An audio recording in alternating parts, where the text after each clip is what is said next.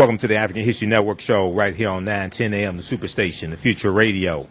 I'm your host, Brother Michael Imhotep. It is Thursday, September 2nd, 2021, and we are live. Hope everybody's doing well. It's been a very, very busy day, and we're coming up on Labor Day. So it's been hectic day covering these stories and getting ready to teach my online courses for this weekend also. All right, so on today's show, we got this breaking news story that came out earlier today. And it's an update in the Ahmaud Arbery case. Ahmaud Arbery was chased by three white men, who remember back in 2020. I think that was 2020. And he was shot and killed in Georgia. Okay. And the story made national headlines. The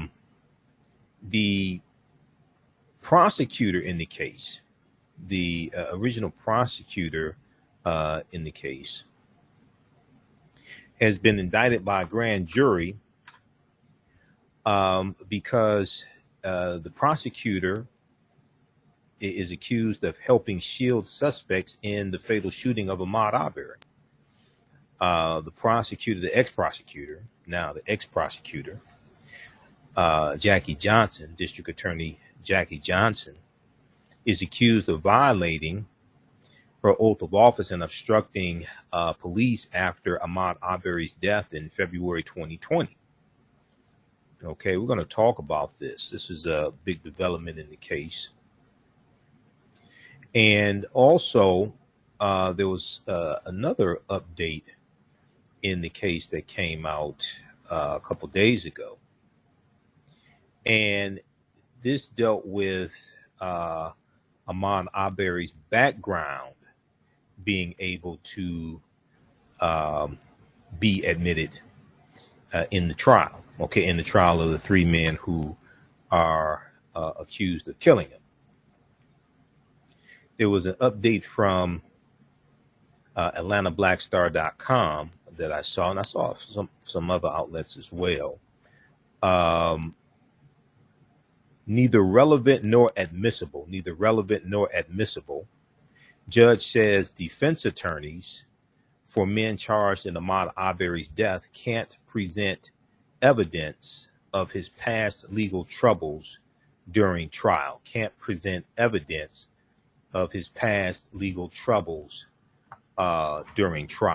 Okay, so this is an important development also, because oftentimes when you have an African-American victim, and we saw this with George Floyd, especially when it's white people or white police officers who are accused of killing the African-American person, they will try character assassination to justify killing them. Okay, as if they knew this person's whole history and their whole background when you kill them. So we'll talk about that as well. That's a that's an important update also. This is a story from AtlantaBlackStar.com. Neither relevant nor admissible. Judge says defense attorneys for men charged in Ahmaud Arbery's death can't present evidence of his past legal troubles during trial. All right, so we'll discuss that. Then there was a story, I saw a number of articles dealing with this, and this deals with HBCUs. Over 20 HBCUs are using COVID-19 relief funds to wipe out student debt. Okay, over 20 HBCUs, historically black colleges and universities, are using COVID-19 relief funds that were in the $1.9 trillion American Rescue Plan that no Republicans voted for. The $1.9 trillion American Rescue Plan is helping out people regardless of their race or regardless of their political affiliation, what have you. NBC News has an article dealing with this, and I saw one WOL. I saw a number of different stories dealing with this topic. It's a really, really good story, but this also ties into how elections have consequences, number one. How elections have consequences, number two. This also highlights the racial wealth disparities, median household wealth, and things like this. And we know that African-American college students, African-American college graduates carry about $25,000 more dollars in debt, student loan debt, than white college graduates after this is after a bachelor's degree. They carry about $25,000 more dollars in debt. HBCUs clear student balances and cancel debt with federal funds. And one of the in the story, one of the main schools highlighted was Clark Atlanta University, but Howard University is doing this as well. It's a number of schools that are doing this, and they're giving their students a fresh start. Wilberforce in Ohio, Hampton University, Grambling State University. So over 20 HBCUs that are taking advantage of this. Now, the reason why these funds exist is because African Americans and Latinos and Asian Americans and some white people who have some sense went out and voted for Joe Biden in the 2020 presidential election and voted for Democrats to take control of the U.S. Senate. They have a slim majority in the Senate. It's a 50-50 majority, with Vice President Kamala Harris having a tie-breaking vote on bills that require 51 votes. Many of them require 60 votes. But if it wasn't for that, you wouldn't have these funds. So we're going to talk about this. This deals with how elections have consequences, and this ties into economics as well. Everybody talks about tangibles, but can't really tell you what that means and how to get it, things like this. This is an example of tangibles, okay? Wiping out student debt. This ties into economics. Black graduates owe an average. One of the things they talked about here in the study, and then this is connected to Black Women's Equal Pay Day as well, that we talked about in August last month, Black Women's Equal Pay Day. Black college graduates owe an average of $25,000 more in student loan debt than white college grads, and over 50% of black borrowers say their net worth is less than what they owe on student loans. Their net worth is less than what they owe on student loans, meaning they owe more on student loans than their net worth is. So we'll discuss that as well. Now, there was a story from August 30th, 2021. Many people saw this. This was, I watched it take place live. Okay, I watched it take place live on MSNBC. It involves Shaquille Brewster, okay? Not Shaquille O'Neal, okay, but Shaquille Brewster. Shaquille Brewster is a reporter, African-American reporter for MSNBC. Kind of young guy. He's a graduate of Howard University, okay? And he was minding his own business, reporting about Hurricane Ida in Mississippi. He's minding his own business. And I saw it happen live, okay? This crazy white man came up and started harassing Shaquille Brewster while he's doing his job reporting on Hurricane Ida. All right. And what happened was he got in his face and started berating him. And Shaquille put his, he's holding his microphone. He's trying to maintain his composure. He's talking to, Craig Melvin. Craig Melvin's back at the studio, and he's trying to maintain his composure. He said, "Craig, I'm gonna hand it back over to you. We got crazies out here like this guy right here." So the guy gets in Shaquille Brewster's face. And this is live, MSNBC. So the story goes viral. Roland Martin talked about it on Roland Martin Unfiltered. Numerous articles have been written about it. All you have to do is Google it. Okay. The story goes viral. You see the white guy in the back approaching. The first time he comes and he walks actually past Shaquille Brewster, and he says something, and Shaquille moves over and they reset the shot. And then the guy comes back and gets right in his face. Well, this is an Ohio man. An arrest warrant was issued out for him. OK, he has to be one of the dumbest criminals. He has to be one of the dumbest criminals, because you did it live on cable news and the story went viral. OK, so he's a Ohio man named Benjamin Eugene Dagley. An arrest warrant was issued for him.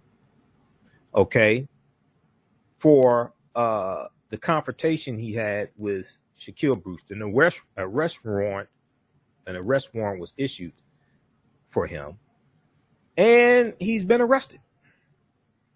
We're going to talk about that. He also has a criminal record as well. Imagine that. He's one of the dumbest criminals. I mean, you're going to do it on while they're rolling. You're going to do it while they're broadcasting. I'm not sure who he voted for in the last presidential election. Well, I'm not sure if he can vote. I don't know. Maybe he can't vote, but I'm pretty sure he's a Trump supporter. I will bet my bottom dollar he's a Trump supporter. So we're going to talk about this. He got busted. America's dumbest criminals. Okay, put Benjamin in the Hall of Fame. Benjamin Eugene Dagley. Put him in the Hall of Fame as one of the dumbest criminals. He is also suspected of a probation violation, authorities said. Oh, yeah, we're going to talk about him. Yeah, we're going to talk about him. Also, we'll do an update on the R. Kelly trial. There was a segment of Make the Case with Yodit Towode on the Black News Channel, where she talked to an African-American female college professor about a law professor about the trial, Tiffany Jeffers. She talked to Tiffany Jeffers about the trial. And one of the things, Tiffany Jeffers is a Georgetown University law school professor. But one of the things they talked about is the trauma of victims reliving the attack when they have to testify. And they talked about African-American women not being believed,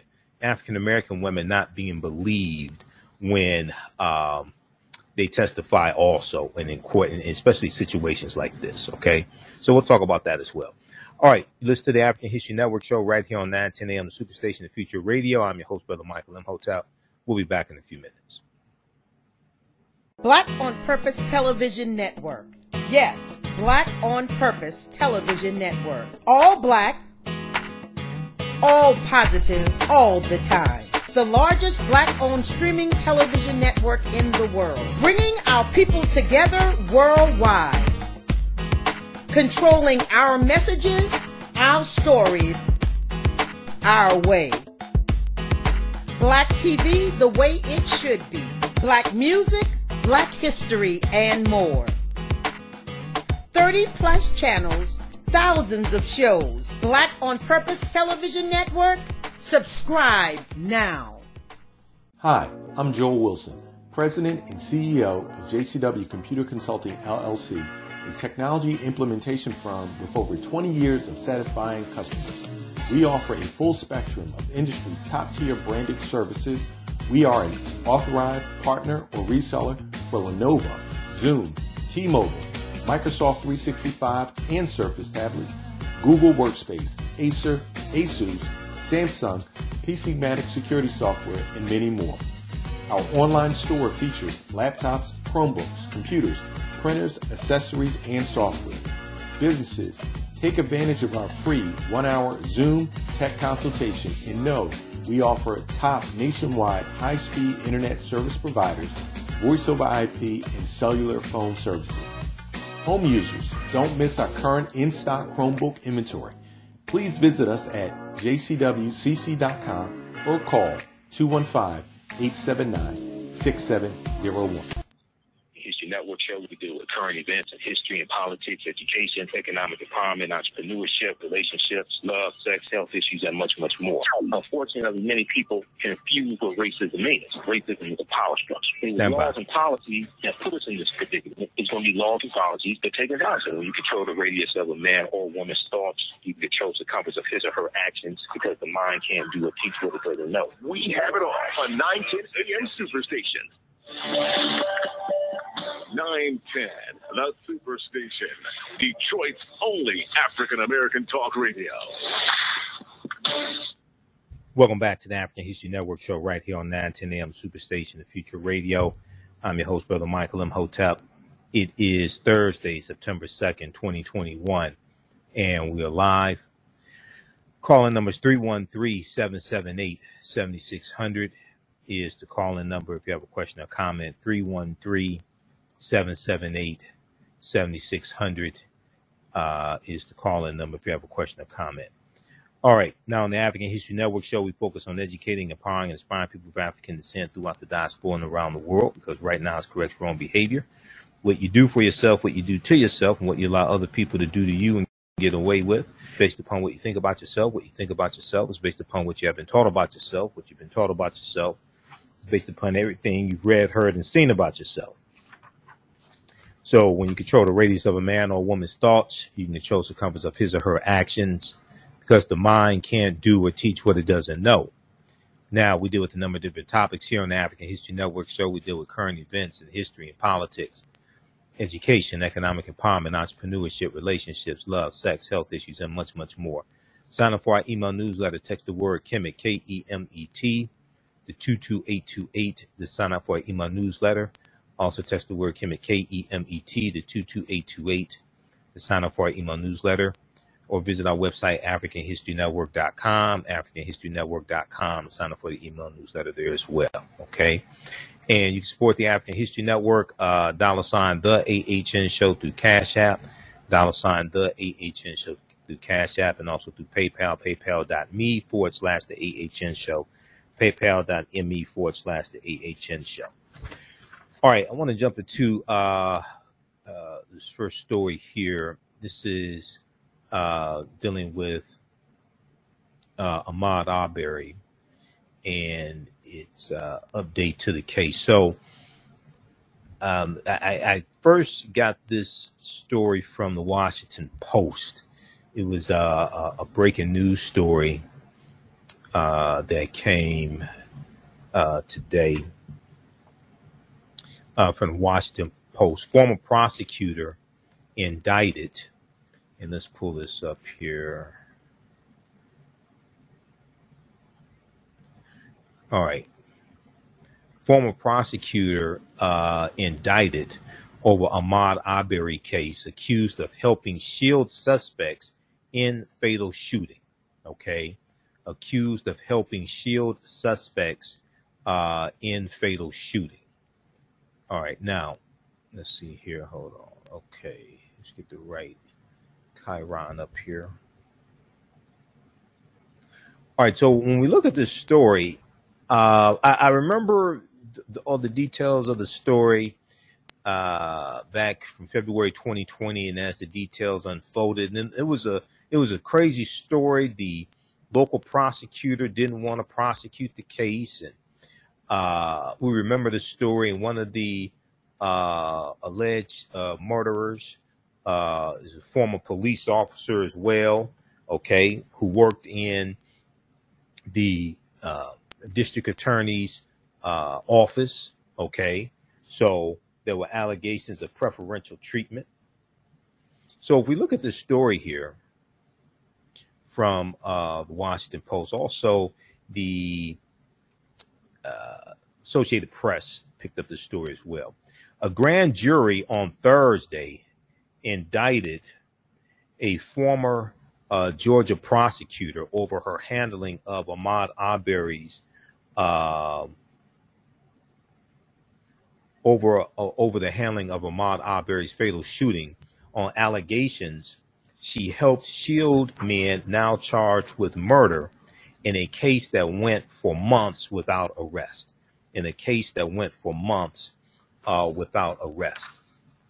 Now, ex-Brunswick Judicial Circuit District Attorney Jackie Johnson, who is a white female, okay, ex-Brunswick Judicial Circuit District Attorney Jackie Johnson is accused of violating her oath of office and obstructing police after the African-American man's death in February of 2020. A viral video of white men chasing and shooting 25-year-old Ahmaud Arbery. They also hit him with a vehicle as well. 25-year-old Ahmaud Arbery drew comparisons to a lynching, okay, because that's what it was, sparking public demands for accountability and also accusations of a cover-up, by local authorities. Now, you're in Georgia, okay? This sounded like some good old boys thought they were going to catch him and teach him a lesson or what have you, whatever they thought they were going to do. And they thought they were going to get away with it. Keep in mind, Georgia, and I've said this here on the show before, you know, I like going to Atlanta. I don't know, other places in Georgia I don't want to go, but I like going. I like going to Atlanta. Keep in mind, Georgia has the largest Confederate monument in this country. It's called Stone Mountain. Georgia, a former Confederate state, one of those states that took up arms against the Union to maintain slavery. Georgia has the largest Confederate monument in the country called Stone Mountain. You have to understand the mentality of some people in Georgia, some white people in Georgia. And I'm not saying all white people are like this, but I think it applies here. Okay, I think it applies here because also there are reports that as Ahmaud lay dying on the ground, one of these good old boys called him an N-word as well. That was information that came out also. If you're not familiar with Stone Mountain in Georgia, and I've been to the top of Stone Mountain, check out this article here from SmithsonianMag.com, official website of Smithsonian Institute.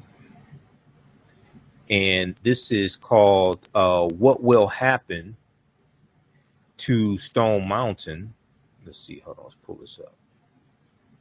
What will happen to Stone Mountain, America's largest Confederate monument? What will happen to Stone Mountain, America's largest Confederate monument? The Georgia landmark is a testament to the enduring legacy of white supremacy. This is what is on the side of Stone Mountain. It's a huge mountain, and on the side are carvings, the three Confederate, they were called Confederate heroes, but they're traitors. Confederate supporters, we'll call them Confederate heroes, General Robert E. Lee, Thomas Stonewall Jackson, and Jefferson Davis. Jefferson Davis was the president of the Confederacy. He was from Mississippi. And Jefferson Davis. Okay, this is what's there right now in Georgia. I'm not talking about what was there in 1877 or what was there in 1887 or 1897. It's there right now. Okay, in Georgia. The largest Confederate monument in this country. Then when you get to the top of Stone Mountain, there's a souvenir shop at the top of Stone Mountain. In the souvenir shop, on all of the keychains and pennants and mugs and glasses and all that stuff, on all of the memorabilia and merchandise, are these three traitors to the Union. Is the carving, is the relief, the images of these three traitors to the Union. That's what's there right now in Stone Mountain. So you have to understand the mentality of some people in Georgia. Then also keep in mind, Georgia is where they passed Senate Bill S-202, okay, the voter restriction bill, voter suppression bill, after Joe Biden won Georgia, and after Reverend Raphael Warnock and John Ossoff won the Senate seats and defeated the two Republicans. Okay, then Republicans come back with these voter restriction bills, Senate Bill 202, to suppress the vote. So all this is connected. All right, now, let's go back. I want to go back to this article here. Let's pull this back up.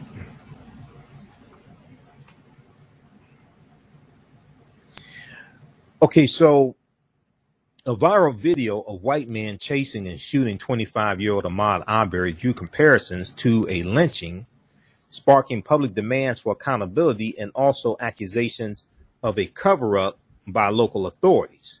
Now, Ahmaud Arbery soon became a rallying cry in a massive racial justice movement ignited by the murder of George Floyd, which was May 25th, 2020, as protests sought justice in the high-profile killings of African Americans. All right, and then, you know, when the protests were taking place in the summer of 2020, they were talking about Ahmaud Arbery and Breonna Taylor and George Floyd and others, but those are like three of the main ones, okay? Now, what's taking place right now with the attack on critical race theory, and people talking about they don't want critical race theory taught in school, but critical race theory is not taught in K through 12 schools. And the attack on voting rights, attacking voting rights of African Americans and Latinos and things like this. This is all a backlash to the protests that were taking place all across the country, June 2020. This stuff is connected. It's not separate. No, this is directly. This is the backlash. The pendulum swung in this direction, okay, with the protests and in various cities and various states, they're making changes to how law enforcement is done and things like this. And you have the George Floyd Justice and Policing Act trying to get passed. You have the Voting Rights Act, John Lewis Voting Rights Act trying to get passed. Okay, the backlash to all that was the attack on critical race theory, spearheaded by Donald Trump with his executive order in September 2020, with his executive order in September 2020, banning very different types of diversity training for federal employees and things like this. That was the impetus of it, okay? There was an article from NBCnews.com that breaks this down and shows how all this is connected, okay? Read this article. We talked about this here on this show before. See, all this gossip, BS, and all this stuff, we don't deal with that on this show. We deal like real substance, okay? When you can't deal with real substance, you got to deal with all that superfluous nonsense. How Trump ignited the fight over critical race theory in schools. All this is connected. See, as Dr. Francis Cress Wilson and Neely Fuller correctly taught us, if you do not understand European white supremacy and racism, what it is and how it works, everything else that you think that you understand will totally confuse you. If you do not understand European white supremacy and racism, what it is and how it works, everything else that you think that you understand will totally confuse you. Okay? All right. 313-778-7600 is the call-in number if you have a question or comment. So if you go read this article here, how Trump ignited the fight over critical race theory in schools. Republican lawmakers across the country have proposed bills to ban critical race theory in K through 12 schools. Here's what that really means, because K through 12 is not taught. I mean, critical race theory is not taught in K through 12 schools. But this goes back to September 2020. I think it was September 2020. Yeah. The proposed policies. So if you look at this, conservative leaders have been accused of using the decades-old academic term critical race theory, initially intended to recognize the systemic racism inherent in American life. Conservatives have been accused of using the term critical race theory as a catch-all for anti-racism and diversity efforts. As a catch-all for anti-racism and diversity efforts. Basically, whatever it is they don't like dealing with, the teaching of systemic racism in school, trying to educate children on systemic racism, teaching them about slavery, teaching them about white supremacy, things like this. All that, they just put that under the umbrella of critical race theory because they don't want to deal with none of that stuff. Okay, and then many of them say systemic racism doesn't exist, etc.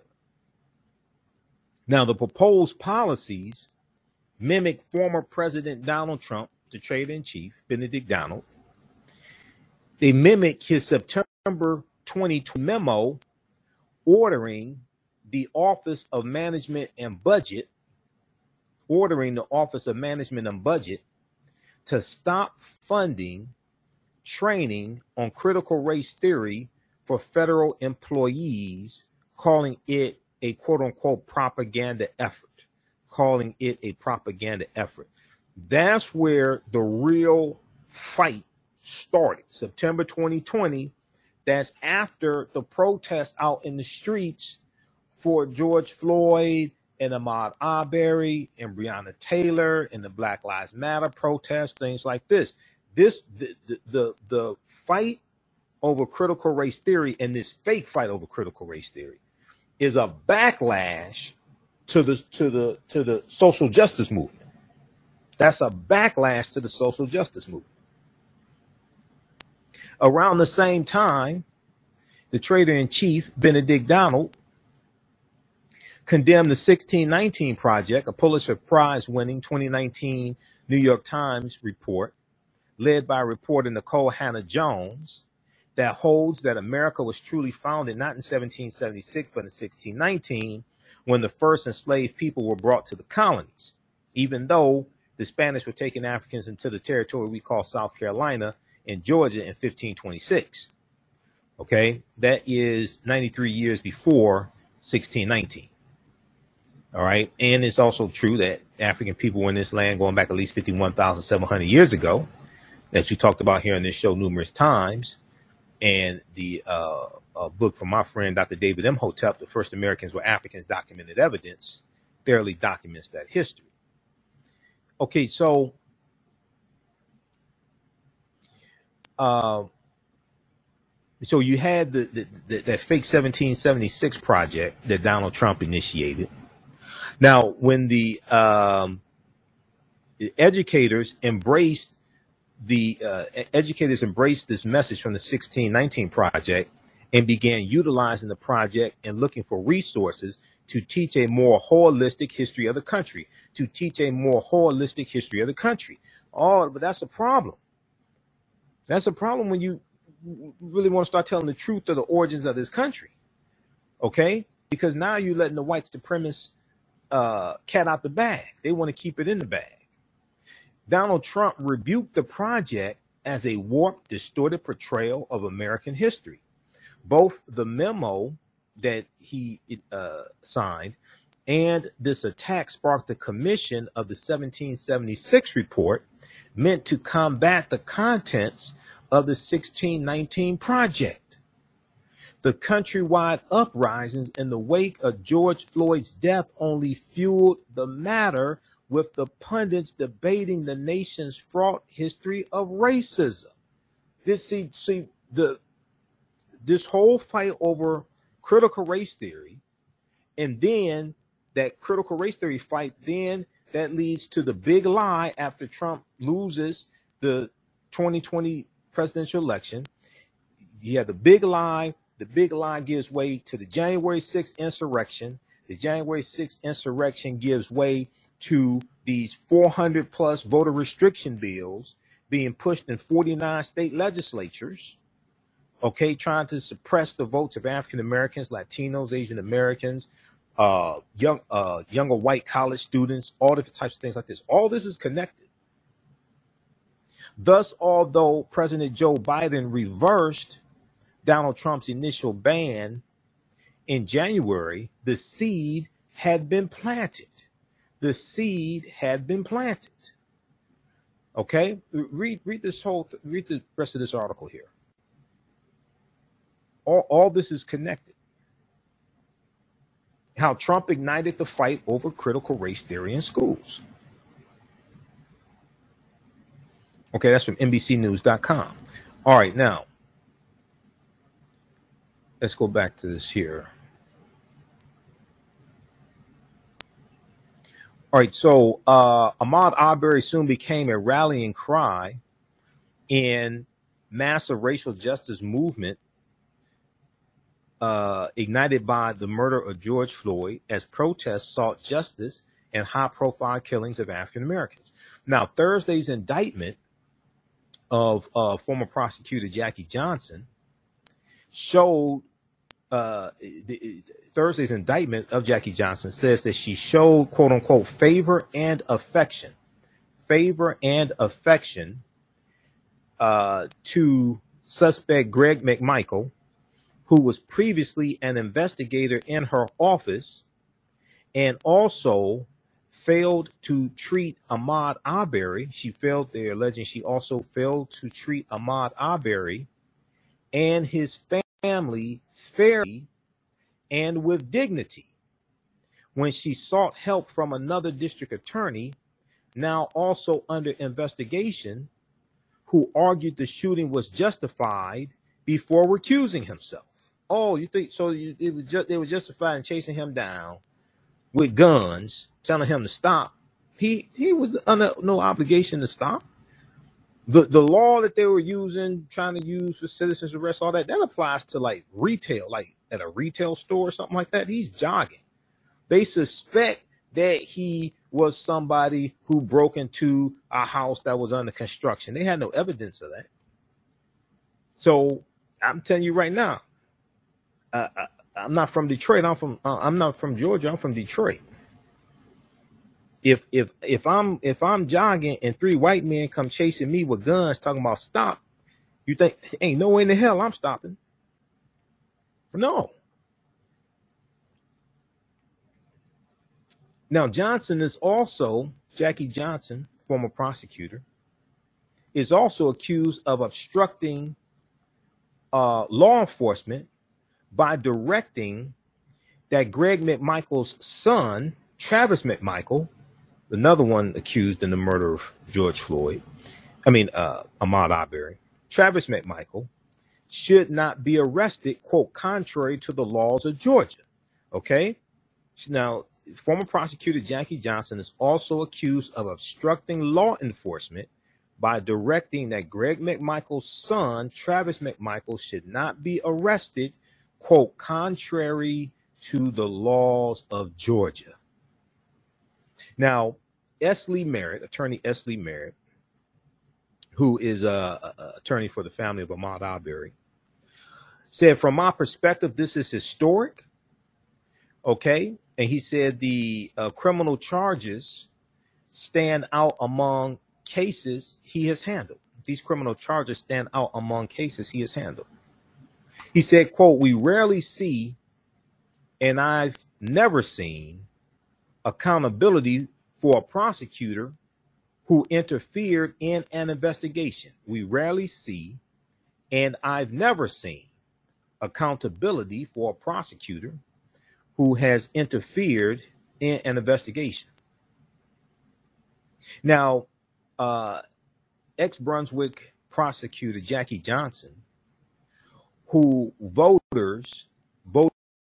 out of office last fall because that's an elite position, and when you have rogue prosecutors like that, you can organize, vote them out of office. You don't have to keep taking that nonsense. She could not immediately be reached for comment. Imagine that. And it is not clear if she has an attorney. She has denied wrongdoing in Ahmaud Arbery's case.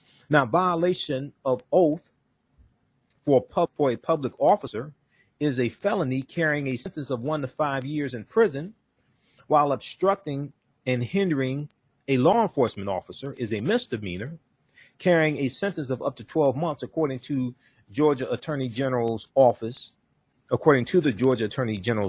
which said it presented evidence to a Glenn County grand jury over multiple months. All right. Now, the McMichaels and their neighbor, William Roddy Bryan, and little Roddy, he held a press conference with his wife sitting next to him on the couch. And he said he was just a bystander. He had nothing to do with that. You know, he was just walking by and, you know, oh, they were just chasing this guy, so I thought I'd just film it. He said, oh, no, but come to find out, you were involved in it, Roddy. You were involved in it. Maybe you have amnesia or something. I don't know. Now, the McMichaels and their neighbor, William Roddy Bryan, just three good old boys, never meeting no harm, beats all you ever saw, get in trouble with the law since the day they were born. They are set to face trial on murder charges this fall. They also face federal hate crime charges, accused of racially profiling Ahmaud Arbery as he jogged through the Satilla Shores, a neighborhood of coastal Brunswick, Georgia. Prosecutors have portrayed the men as vigilantes, and William Roddy Bryan, who filmed the fatal confrontation on his cell phone, told investigators that Travis McMichael used the N-word after shooting Ahmaud Arbery. As Ahmaud Arbery lay dying there on the ground, Travis McMichael called him the N-word. Just some good old boys, never meaning no harm, beats all you ever saw, get in trouble with the law since the day they were born. A claim McMichael's lawyers deny. Now, the defendants argue they pursued Ahmaud Arbery in the belief he was behind break-ins and acted in self-defense. But there was white people who were on camera going into the house that was under construction that you said Ahmaud broke into. There's numerous white people who went in there to see what was going on. It's a house under construction. How many white people did you chase down? How many white people did you shoot? How many white people did you hit with your vehicles? I'm just curious. Now, video captured Ahmaud Arbery and Travis McMichael struggling before Arbery was shot. Arbery's mother, Wanda Cooper Jones, said in an interview Thursday evening that she had, quote, a happy moment for once when Georgia Attorney General Chris Carr called to tell her about the indictment. She said, I don't think he will get justice. I don't think we will get justice. I don't think we will get justice. Okay, so read the rest of this. She also wants the death penalty for these three as well. I can't say I blame her. You know, and Robin Harris said, gotta go, gotta go. I can't say I blame her. Read this article from the Washington Post. Former prosecutor indicted over Ahmaud Arbery case accused of helping shield suspects in fatal shooting. Imagine that. Okay, then we had this story. Speaking of crazy people, we had this story out of Mississippi, of all places. I mean, Mississippi, same place we had 581 lynchings from 1882 to 1960, about 1968. 581 lynchings, 4,743 lynchings in the country from about 1882 to 1968. Mississippi had the most number of lynchings. So we all heard about this story about Shaquille Brewster, okay, reporter for MSNBC News. This is a good guy, Shaquille Brewster. I watch him all the time. We're going to go to this clip here, Shakita. I think it's clip one. Shaquille Brewster. So he's out there minding his own business, doing his job for MSNBC, reporting on the hurricane, okay, and this idiot comes up. This idiot actually drives up. Okay, you got to see this. This idiot actually drives up. He's in a white pickup truck. Okay, when you watch the video, you see the white pickup truck drive up. You see him get out on the driver's side, walks around the car. He starts walking towards Shaquille Brewster, who's there minding his own business, reporting on the hurricane. Okay, so he walks past him. As he's walking past him, he says something to him. All right, then Shaquille keeps going and he says, look, we're going to move over because you got crazies out here. Then he comes and gets up in Shaquille's face. All right, I want to go to this clip here. Let's go to clip one, Shaquille. Shaquille Brewster, and I believe Shaq's in Mississippi. Shaq, what part of Mississippi are you in and what are you seeing? Gulfport. We're in Gulfport, Mississippi, Craig, and I'll tell you the biggest sign, the biggest indicator that I saw this morning about the force of the storm last night is that the mail delivery has returned. We saw postal workers going out delivering mail this morning. Just a couple of minutes ago, people were walking their dogs. They're back on the beach right now, and that's the sense that you're getting that the rain has stopped. The wind is still going there. I think we even have a random person going around. You know, I'm going to turn this way because, you know, we deal with some people every once in a while, but you know, one thing that we are noticing is that the mayor said the curfew is still in effect. The curfew is going to be going on for at least until a period of time in which they can go ahead and go and survey all the damage. They did get some reports of some down power lines, of some trees that have fallen, or at least limbs that have fallen. So they're going to go ahead and do that survey to make sure that they're okay. Craig, I'm going to toss it back to you because we have a person who needs more help right now. Hey. We're going to check in with Shaq Brewster just to make sure all is well. There's a lot of crazy out there, a lot of crazy. And Bill Kearns, thank you as well. Again, we'll make sure Shaq's okay. I do want to note here for a moment, you probably saw or heard a few moments ago, one of our correspondents was disrupted by some wacky guy during his live shot there in Mississippi. Please report that Shaquille Brewster is doing just fine. Shaq is okay. All right, so that was from August 30th, okay, MSNBC. Now this is live. I'm sitting there watching it live. I'm right here where I'm always am, and the TV's on right now. It's on MSNBC right now. It's just muted, and I'm watching it live. I'm like, wait a second. So then I go back and watch the video, and you can see the car. You can see the pickup truck pull up. Of course, if you drive a pickup truck, you see the pickup truck pull up. I don't know if he had snuff in his mouth. And you see him get out and walk toward Shaquille Brewster. Shaquille minding his own business, okay? And then he walks past him, says something, and comes back and gets in his face. Well, they put out an arrest warrant for Benjamin. And then they arrested Benjamin. Benjamin's been arrested, deadline.com. So NBC News, of course, has a story about this. But deadline. So NBC News, the story from NBC News is arrest warrant issued for Ohio man. Let's pull this up here. Arrest warrant issued for Ohio man accused of confronting NBC Shaquille Brewster on live TV. They put his name out there and everything. Benjamin, okay? His name is we'll pull this up here. His name is Benjamin Eugene Dagley, is also suspected of a probation violation, authorities said. Oh, you think if he's on probation, you think he would like be a good boy, but no, not Ben. No, he didn't want to do that. All right. So Mississippi police issued an arrest warrant Tuesday. Tuesday was August 31st for an Ohio man who they say confronted NBC News's Shaquille Brewster on live TV. Okay, he works for NBC News and MSNBC. The man Benjamin Eugene Dagley of Wooster, Ohio. Whoop, there it is. Wooster, Ohio. W-O-O-S-T-E-R. I never heard of, I've been in Ohio. I ain't never heard of Wooster. Okay. He will be charged with 2 counts of simple assault, 1 count of disturbing the peace, and 1 count of violating an emergency curfew. Okay. He should be, should have 1 count of being a total jackass also. They should have that on there too, but okay, now this is what Gulfport police said in the statement.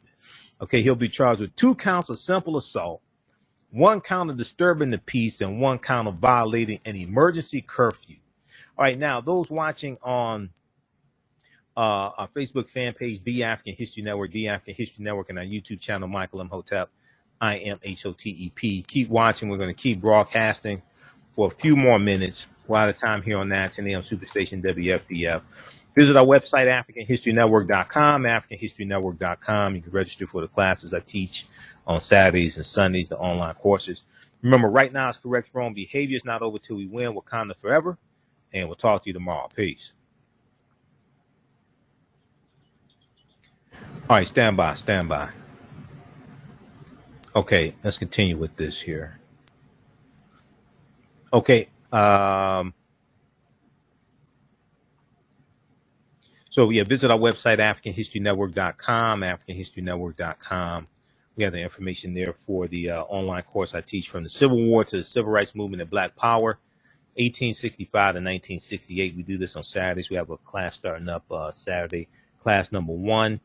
It's a 10-week online course, and we deal with history from at the last year of the Civil War through 1968, okay, Reconstruction, Jim Crow era, World War I, World War II, Civil Rights Movement, Black Power Movement. Visit AfricanHistoryNetwork.com. Class is regularly $130, on sale $80. Okay, let's continue here. I want to go back to this story, and then we're going to deal with the, I want to deal quickly with the story dealing with HBCUs. We'll probably talk about this again tomorrow, with HBCUs canceling student debt. I'll be on Roland Martin Unfiltered on Friday. Okay, I'll be on Roland Martin Unfiltered Friday, and we'll share some of the topics from Roland Martin Unfiltered here on tomorrow's show. Okay, now, he could also be in violation, Benjamin Eugene Dagley of Wooster, Ohio. Whoop, there it is. He could also be in violation of his probation in Cuyahoga County, Ohio, if he traveled without authorization, police said, if he traveled without authorization. Now, Dagley had not been arrested by late Tuesday afternoon, and he could not be immediately reached at publicly listed telephone numbers. I don't think Dagley wants to talk to anybody. His ex-wife in Ohio declined comment. Court documents in Ohio showed the 54-year-old pleaded guilty to vandalism, inducing panic, and attempted assault stemming from a 2017 commercial break-in. Okay, he pleaded guilty. He's 54 years old. He pleaded guilty to vandalism, inducing panic, and attempted assault. Now, he was sentenced to 5 years probation and 30 days in jail, to go along with a $5,000 fine and $10,000 restitution to Cleveland Plating. Okay, sounds like a company, Cleveland Plating. Now, the business is an electroplating company that Benjamin Dagley once owned, according to a report by Cleveland.com. Now, Dagley was arrested on suspicion of drilling holes into tanks of dangerous chemicals. Okay, he was arrested on suspicion of drilling holes into tanks of dangerous chemicals. Okay, he doesn't sound like he's wrapped too tight. Representatives for Cleveland police and Cuyahoga County prosecutors could not be reached for comment Tuesday afternoon and Wednesday morning. All right, now the lawyer who represented Dagley in that case could not be immediately reached for comment on Wednesday morning. Okay, what I'm not sure what his attorney was doing. You know, I don't know. Maybe he's busy defending other idiots. I'm not sure. But anyway. So it wasn't immediately clear why Benjamin Dagley was in Gulfport, Mississippi, nearly 1,000 miles south of Wooster, Ohio, and in the middle of a major storm. Now, maybe his GPS was just going crazy, and he was just following his GPS, and it just took him in the wrong direction. It took him south, and, you know, it's an honest mistake. I mean, you know, happens to all of us. You end up going 1,000 miles away from home, and you know, next thing you know, you're in Mississippi. You're supposed to be in Ohio. Next thing you know, you're in Mississippi. It happens to everybody. Now, Shaquille Brewster was doing a live MSNBC shot from Gulfport, Mississippi, reporting on Tropical Storm Ida in coastal Mississippi,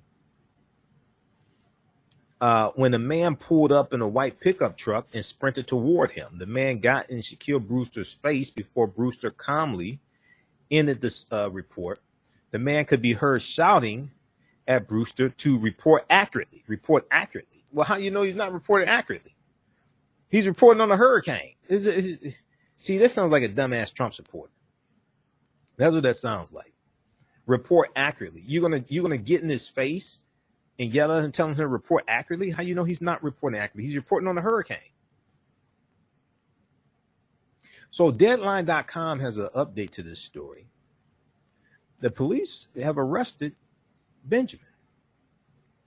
You know, so this is why, you know, people say defund the police. I'm like, no, don't defund all of them. You need some of them. You need to go get crazy ass people like this right here. You know, this is why you need the police. Go get crazy dumbasses like him. Deadline.com had this story. I'm going to try to pull it up here. Where is that? Yeah, Deadline.com. Man identified in on-air MSNBC confrontation. Arrested in Ohio. Criminal charges filed. So I'm glad they kept rolling the video. You know, if you're going to confront somebody, I'm glad you did it. I'm glad you did it on camera like that. If you're going to confront somebody, you're going to jump into somebody's face. I'm glad they kept the camera. You know, shout out to the cameraman. I don't know who the cameraman was. Shout out to the cameraman. Kept rolling, right? Caught all of it. Let me see here. Hold on. Let's see. Let me pick this up from Deadline.com.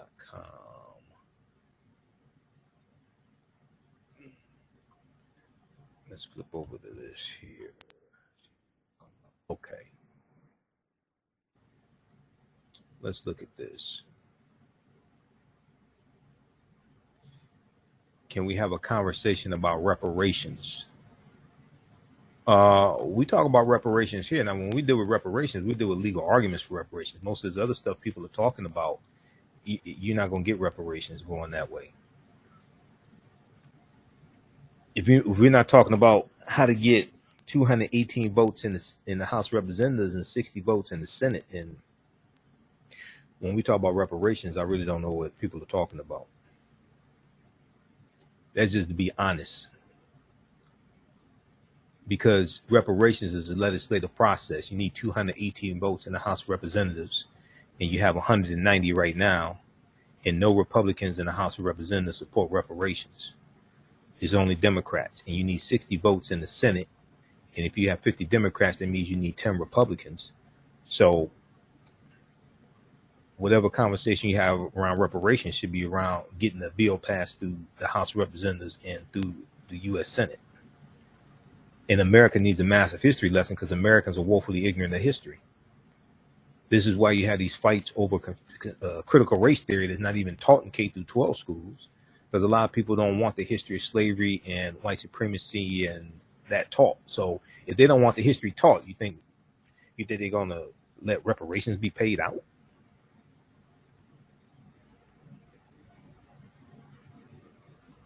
No. See, the other side of the reparations argument is people don't talk about the lawsuits that are going to happen in court to block reparations if it even passes, which is not under the current conditions. They ain't, you know. You couldn't even get 10 Republicans to vote for the $1.9 trillion American Rescue Plan. You think you're going to get 10 to vote for reparations? We have to understand the process to get this and the legal arguments, because most of these arguments people are making are not even legal arguments.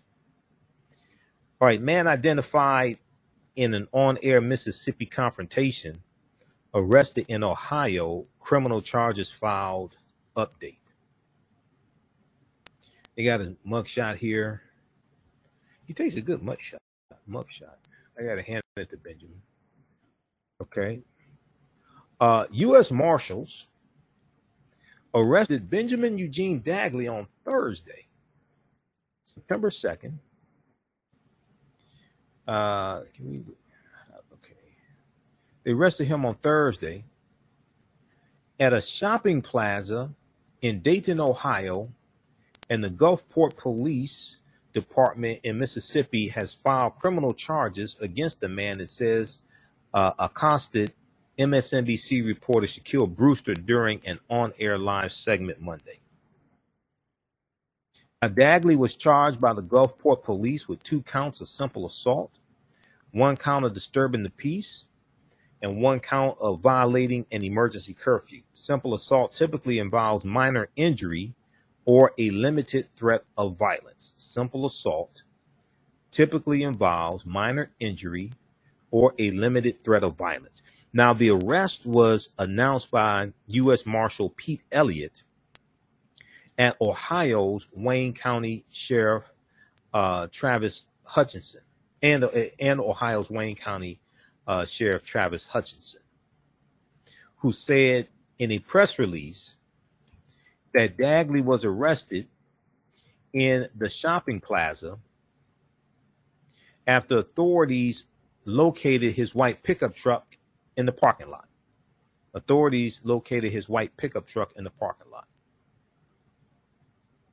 Now, Elliott said in a statement, quote, due to assistance provided by the Wayne County Sheriff's Office, our task force members were able to track the fugitive from Mississippi to his arrest location in Dayton. So he drove from Mississippi back to Dayton, Ohio. Apparently he drove. This violent fugitive was attempting to flee from his charges in Gulfport, Mississippi, but the swift work of our task force members resulted in a timely arrest. That's what I'm talking about. We need more police like that. Go after these crazy ass people. That's what we need police for. That's what I want. That's what I want right there. Now, Benjamin Dagley of Wooster, Ohio, also was wanted by the Cuyahoga County Sheriff's Department in Ohio for a probation violation. The suspect is believed to have violated his probation in Ohio by traveling to Mississippi, where he was caught on camera as he angrily approached NBC correspondent Shaquille Brewster. Now, see, you got to go watch the video. You got to go watch the video, because when you watch the video, you can see his pickup truck pull up over to the side of the road. You can see it coming to the camera frame, and he gets out, and he's a distance away. You see him back there. You see the pickup truck pull over to the side of the road. He gets out, and he walks toward Shaquille Brewster. Shaquille wouldn't bother him at all. If he had just kept going, he'd be all right. But you wanted to be stupid. Okay. We got something for you. You wanted to be stupid. Okay. You're going to jump bad, all this stuff, jump in his face, all that. Okay. But he won't do that again.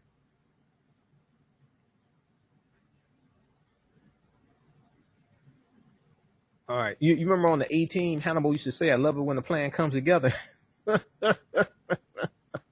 This is a happy ending right here, man. You know, I like this. We need more stories like this. So, according to Gulfport police, the suspect on Monday was traveling in a Ford truck. It's a pickup truck, white pickup truck, on Highway 90 during a citywide curfew caused by Hurricane Ida. After public assistance in identifying the man, police reviewed Benjamin Dagley's criminal history and contacted Ohio's Cuyahoga County Adult Probation Department regarding a potential violation of probation. One of the conditions of Dagley's probation is a travel restriction. I still want to know, what was he doing down in Mississippi? That's what I want to know. Now, Gulfport police, and he gets in his face.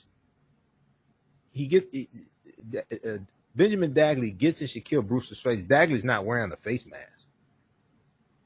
I know you're outside, but still, you're going to come get in his face? You know, if you're going to be an idiot, at least be polite about it. Wear a face mask.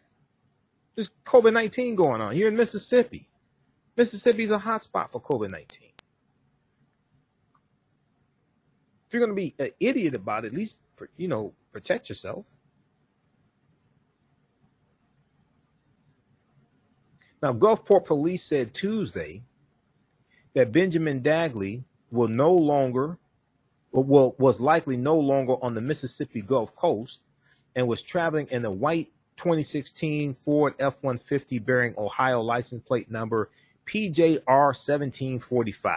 PJR-1745. The police asked anyone knowing of his whereabouts or spotting the truck to contact their local law enforcement agency. That's good police work right there. That's what I like. Those type of police we need right there. Go after idiots like this. All right. So read the rest of this. Rashida, they have a statement here by Rashida Jones, MSNBC president, African-American woman. Rashida Jones. Let's look at this statement. She's talking about Shaquille Brewster. Let's look at this. I don't know how people know it. How many people know of it? MSNBC, the president of MSNBC is an African-American woman, Rashida Jones. Rashida Jones, MSNBC president, later said in a statement, quote, Shaq Brewster is an exceptional journalist. Like the consummate professional, he did not let someone intimidate him from doing his job. We're glad he and the team are safe, and we couldn't be more proud and supportive of their work, end quote. So read the rest of this article here. Man identified in on-air MSNBC confrontation, arrested in Ohio, criminal charges filed. Okay, this is from September 2nd, 2021. All right, deadline.com. That's a great story right there. I love it when the plan comes together. All right. Let's see, I will be speaking, let's see, where will I be speaking? Coming up September 18th, the second annual Detroit African Cultural Festival is taking place. Second annual Detroit Cultural Festival is taking place. This is taking place. Hold on. Why did that flip over? This is taking place on here in Detroit. Let me pull this back up. Something happened, and the next flyer came up.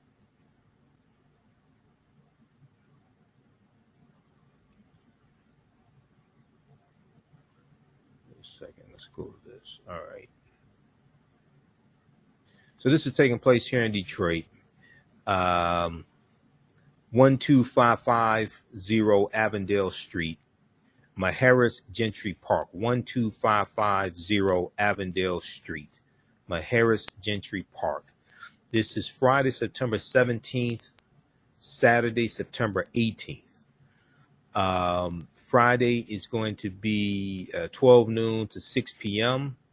and Saturday 12 noon to 8 p.m. Okay. It's free and open to the public. It's a great African cultural festival, African drumming, African dance, they have master classes, African drumming, kids corner, wellness corner, vendors. The African History Network will be a vendor there on Saturday. I'll be speaking on Saturday also. They'll have food trucks, live musical performances. Follow them on Facebook. Follow them on Facebook at it's let me see, let's pull this up on Facebook. Detroit ACF, Detroit ACF on Facebook, Detroit African Cultural Festival, Detroit ACF on Facebook, okay? and they have more details there. We're going to get this information up also on our website, AfricanHistoryNetwork.com, AfricanHistoryNetwork.com. Let me go over to their Facebook page just a second here. Right here on Facebook. So it's a free event. Detroit African Cultural Festival. Okay. The motto on the flyer is the Isoke Iyi. She's here in Detroit, daughter of Ahati Kalindi Iyi and Jendai Iyi. Very well known here in Detroit, and Kalindi is known around the world. Kalindi was a friend of mine, master of the African martial arts. We had him here on the African History Network show a number of times, going back to my blog talk radio days. We had Kalindi, Kalindi and I, Brother Robert X and Marduk Bill, we did lectures together.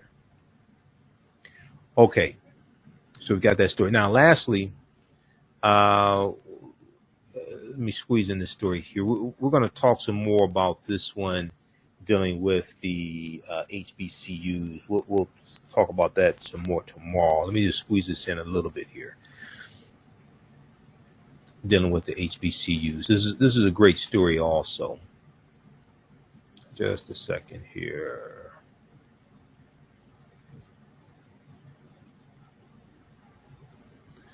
All right.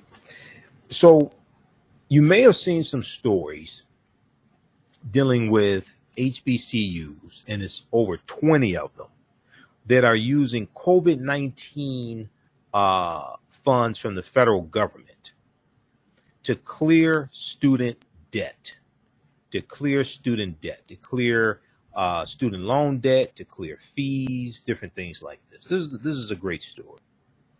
HBCUs clear student balances and cancel debt with federal funds. Now, once again, this is an example how elections have consequences, because these are funds from the $1.9 trillion American Rescue Plan, and the bill was written by Democrats, and no Republicans in the House of Representatives or the U.S. Senate voted for the bill.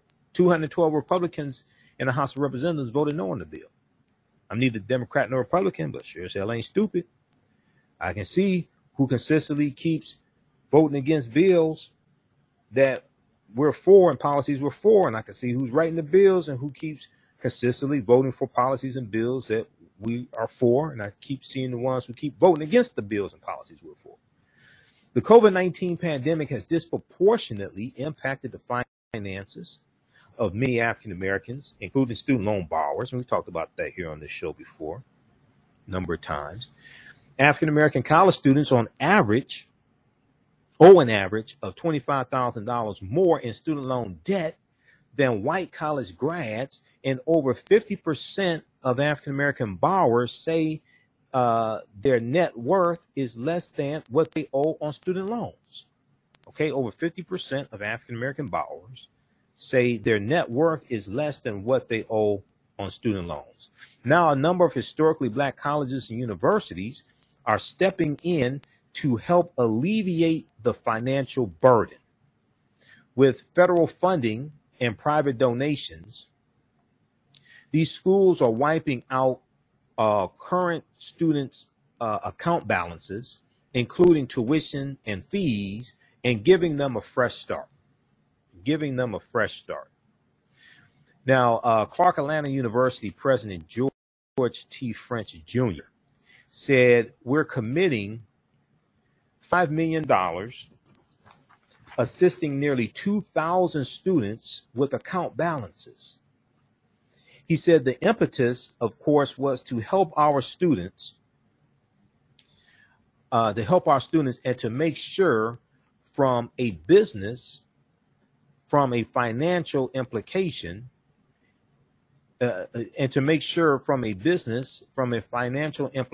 posture, to make sure that we reduce our student debt so that they could matriculate and graduate. Now, Clark Atlanta University in Georgia has nearly 4,000 students in total, and it is one of the first HBCUs in the nation to use federal pandemic relief aid to clear balances for some of his students. They're using federal pandemic relief aid to clear balances for some of his students. Now, the school is not only canceling outstanding tuition balances, but they're also starting, with the 2020 spring term through the current semester, quote, if you have a dining or a residence hall balance, it will cover that, President French said. If you have a dining or a residence hall balance, it will cover that. So whatever balances that you have that would restrict you from coming to school, we are removing those restrictions. We are removing those restrictions. President George T. French of Clark Atlanta University said, we are reinventing the college experience so that our students can graduate nearly debt-free. We are reinventing the college experience so that our students can graduate nearly debt-free. Now, during the COVID-19 pandemic, federal stimulus funds have enabled the U.S. Department of Education to make significant investments in under-resourced colleges and universities through the Higher Education Emergency Relief Fund, including more than $2.6 billion to HBCUs, including more than $2.6 billion in HBCUs. And this largely comes from the $1.9 trillion American Rescue Plan that no Republicans voted for. Now, Autumn Epps is a 20-year-old junior at Clark Atlanta University, majoring in business administration. She says she and her fellow undergrads were stunned when they heard the school had wiped out their unpaid student balances thanks to federal stimulus money. Here's a picture of Autumn Epps. Okay, 20-year-old junior, Clark Atlanta University, majoring in business. She said, when I found out, hold on, what happened here? She said, when I found out, I was speechless.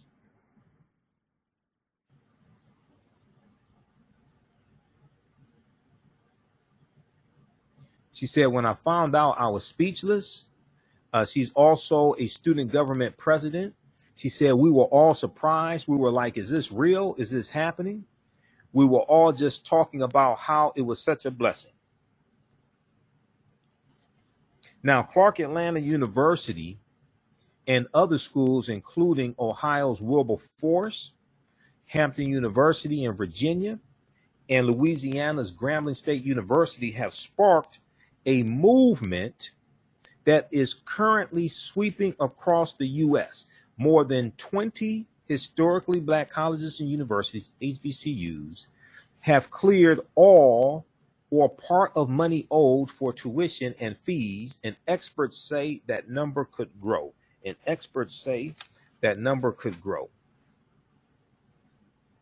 Now, Rodriguez Murray is Senior Vice President for Public Policy and Government Affairs at the United Negro College Fund, because a mind is a terrible thing to waste.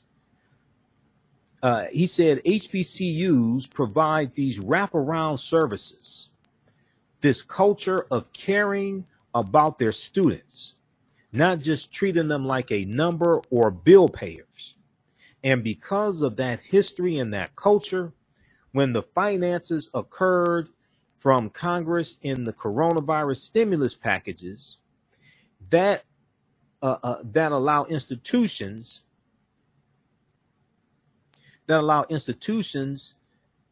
the ability to pay off student debt and fees. When the finances occurred from Congress in the coronavirus stimulus packages that allow institutions the ability to pay off student debt and student fees, HBCUs stepped up to the plate. Okay. And we know the United Negro College Fund helps fund scholarships for African-American students. We know Lou Rawls for years hosted the telethon for the UNCF. A Mind is a Terrible Thing to Waste. United Negro College Fund. Quote, I wouldn't be surprised if more institutions choose to utilize this fund to positively impact their students because we're still in the grips of the pandemic. Okay, Rodriguez Murray said. Now, many HBCUs, including Clark Atlanta University, have seen an outpouring of support from private donors as well. President French, president of Clark Atlanta University, said along with other donations, his school received a $15 million gift from philanthropist Mackenzie Scott, the former wife of Amazon founder, Amazon.com founder Jeff Bezos, and a $1 million gift from Chan Zuckerberg, from the Chan Zuckerberg Initiative, a nonprofit organization owned by Facebook founder Mark Zuckerberg and his wife Priscilla Chan. Yet it is the federal pandemic stimulus money that has directly impacted the majority of Clark Atlanta University students who have had their student loan debt canceled. The federal stimulus money. Federal pandemic stimulus money. Quote, I'm looking at all of these students who have no prior account balances and their heads are lifted and they're smiling as they began a new year, President French said. It makes me feel tremendously gratified on the inside. All right, so check out the rest of this story here. This is an example of how elections have consequences. This is an example of how politics is the legal distribution of scarce wealth, power, and resources, and the writing of laws, statutes, ordinances, amendments, and treaties, the adoption, interpretation, and enforcement. So all those dumbasses out there telling you don't vote and all this all nonsense, you playing right into the hand of Republicans who are trying to suppress your vote, okay? And they're not supporting bills. You can't on the one hand say you want reparations, but then say don't vote. You can't on the one hand say you want police reform, but then say don't vote. You can't say you want student loan debts cleared and make college affordable and all this stuff, but then say don't vote. And if you've been following the moves from Secretary of Education Miguel Cardona, just in the past few months, they've discharged about $8 billion in debt. They just did 115,000 people last week. Week before that, it's about 300,000 people whose college debt they discharged. It was 115,000 people last week dealing with who were victims of ITT Tech because they've been discharging the debt of a lot of people who were victimized by predatory colleges, for-profit colleges, predatory colleges. And we know that a lot of these for-profit colleges disproportionately targeted African Americans and Hispanics, African Americans and Latinos, and got them to take out exorbitant student loans. And then they go through the programs and things like this, and then don't get placed into jobs that have anything to do with their curriculum, with their degrees or credentials or anything like this. And they end up oftentimes defaulting on student loan debt. If we look at this one here, this is from August 19th.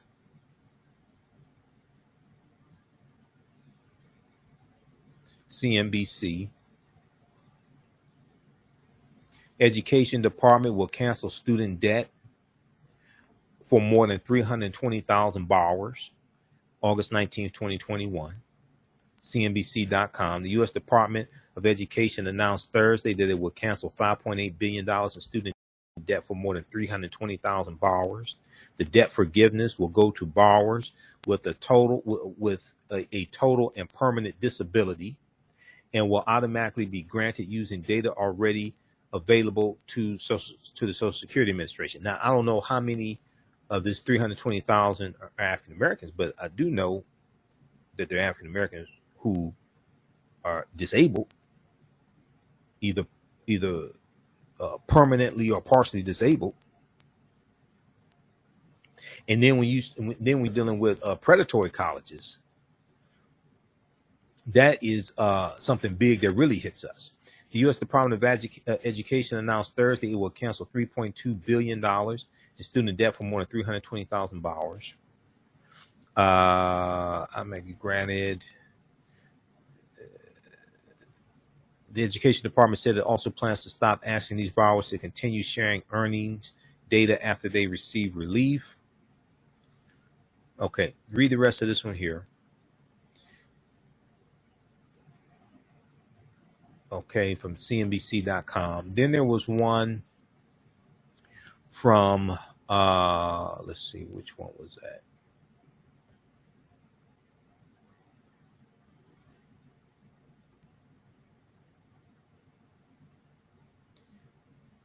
Okay, I think this was the same thing.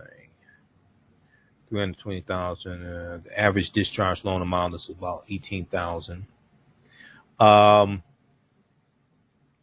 So far, the Biden administration has forgiven about $8.7 billion worth of student loan debt for roughly 455,000 borrowers. This is an article from Fox 2 Detroit, fox2detroit.com, a local news station here in Detroit. You can check this one out as well. Hold on, let's bring this up.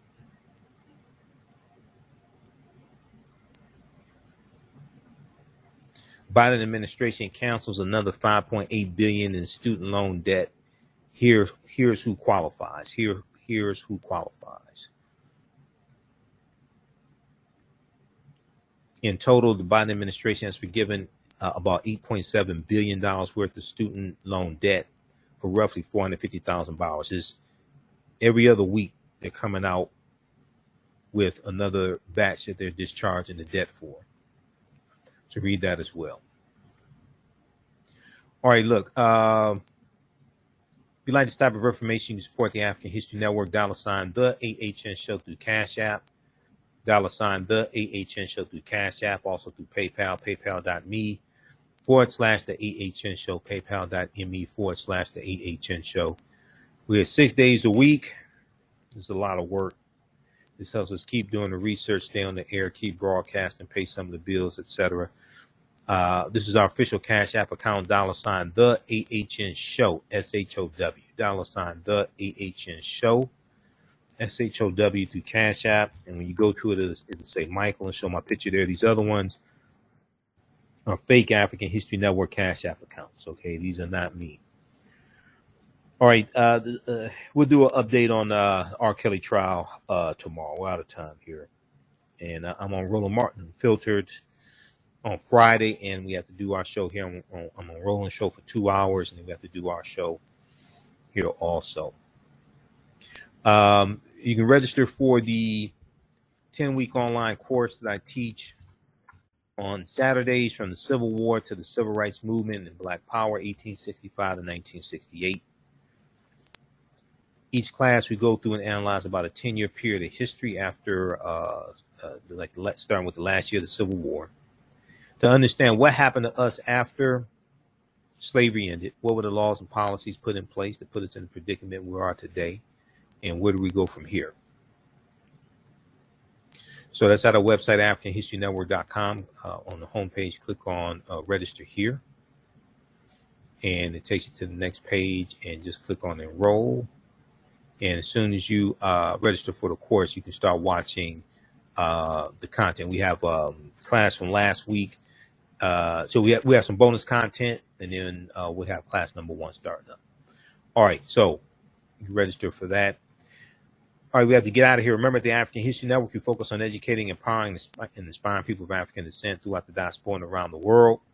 Because right now it's correct wrong behavior. It's not over till we win. We're kind of forever. And we'll talk to you tomorrow. Peace.